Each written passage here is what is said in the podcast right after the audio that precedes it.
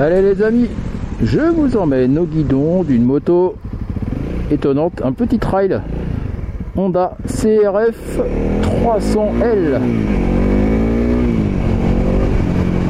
Alors c'est un petit moteur, une petite moto, c'est surtout un petit trail.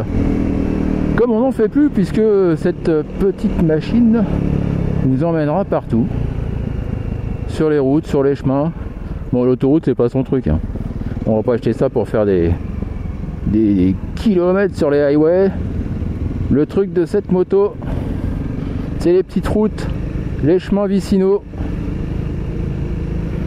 et puis les petits chemins pour se balader dans la campagne. C'est là que notre CRF 300L est la meilleure.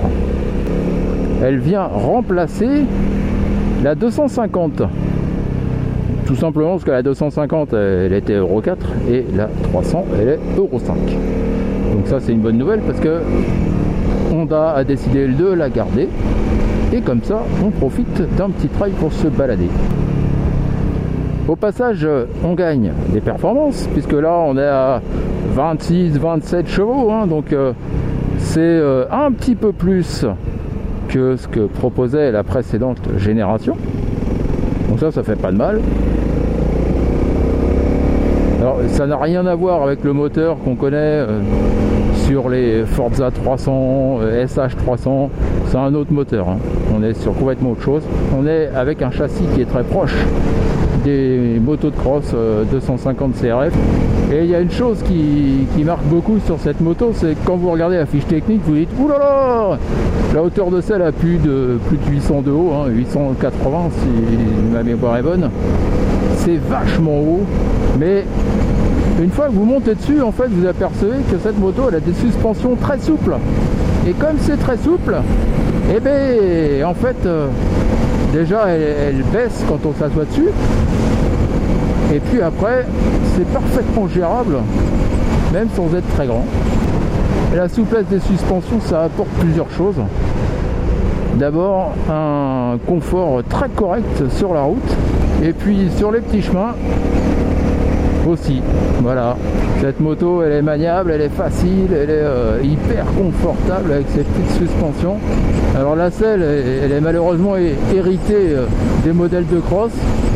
Alors sur l'avant, c'est pas hyper confortable. Il hein. faut vous asseoir un petit peu plus en arrière, là où c'est plus large. Le travail des suspensions fait le reste. Et on a une machine très agréable à rouler. C'est une machine pour se balader. Alors ce qui est marrant, c'est que les suspensions sont souples mais la moto elle reste stable hein, dans les courbes. On n'a pas, euh, vous savez, des fois on a un petit sentiment de pompage dans les virages, c'est un peu pénible. Et eh ben là on l'a pas, pas trop. Voilà, ça reste des gros débattements. Hein. Et puis euh, surtout pour une moto qu'on peut utiliser sur la route. Et l'avantage c'est que, eh ben on peut aller sur les chemins.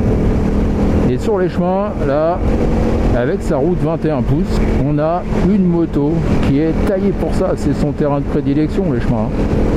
C'est son truc. Elle est facile, elle est légère. Alors évidemment, on ne fera pas des étapes immenses. Hein. Mais alors là, si vous voulez parcourir la campagne sans vous soucier de l'état des routes, c'est la moto qu'il faut. Voilà, c'est une moto simple, mais c'est quand même une moto moderne. On a un tableau de bord digital avec tout plein d'informations dessus.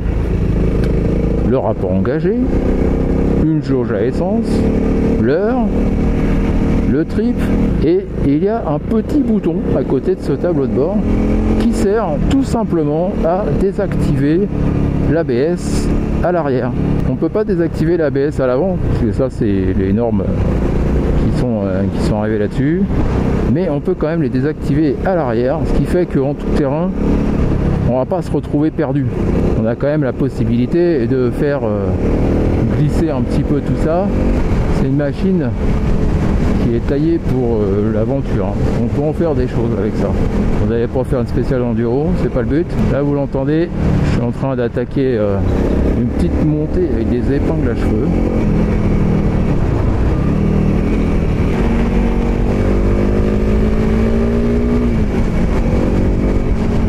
Mon petit moteur. On a une boîte de vitesse à 6 rapports. Faut pas hésiter à jouer avec la boîte. Tout simplement parce que le moteur il fait que 26 ou 27 chevaux, hein. c'est un petit, un petit moteur. Il est nerveux, il a il offre des, chouettes reprises et ça reste un petit moteur. Sur la route, on est quand même dans l'esprit d'une petite moto euh, d'enduro, hein. donc on n'a pas un freinage exceptionnel, on n'a pas euh, des suspensions euh, hyper rigoureuses de super motard, on a une moto qui passe partout. Sur la route, elle se débrouille très très bien. Ce qui est sympa, c'est de rouler à 70, 80. On peut lui reprocher plein de choses, hein. surtout par rapport aux trails modernes qu'on connaît. Ils sont hyper équipés, ils sont des machines à voyager au long cours. Là, on est plus dans l'esprit du trail rustique des années 80, mais avec la modernité de ce qu'on trouve aujourd'hui en 2020 en termes de mécanique, en termes d'entretien, en termes de, boîte de vitesse. Euh, voilà, c'est une machine avec laquelle on va pas se poser de questions. On va enchaîner les petites routes, on va se promener.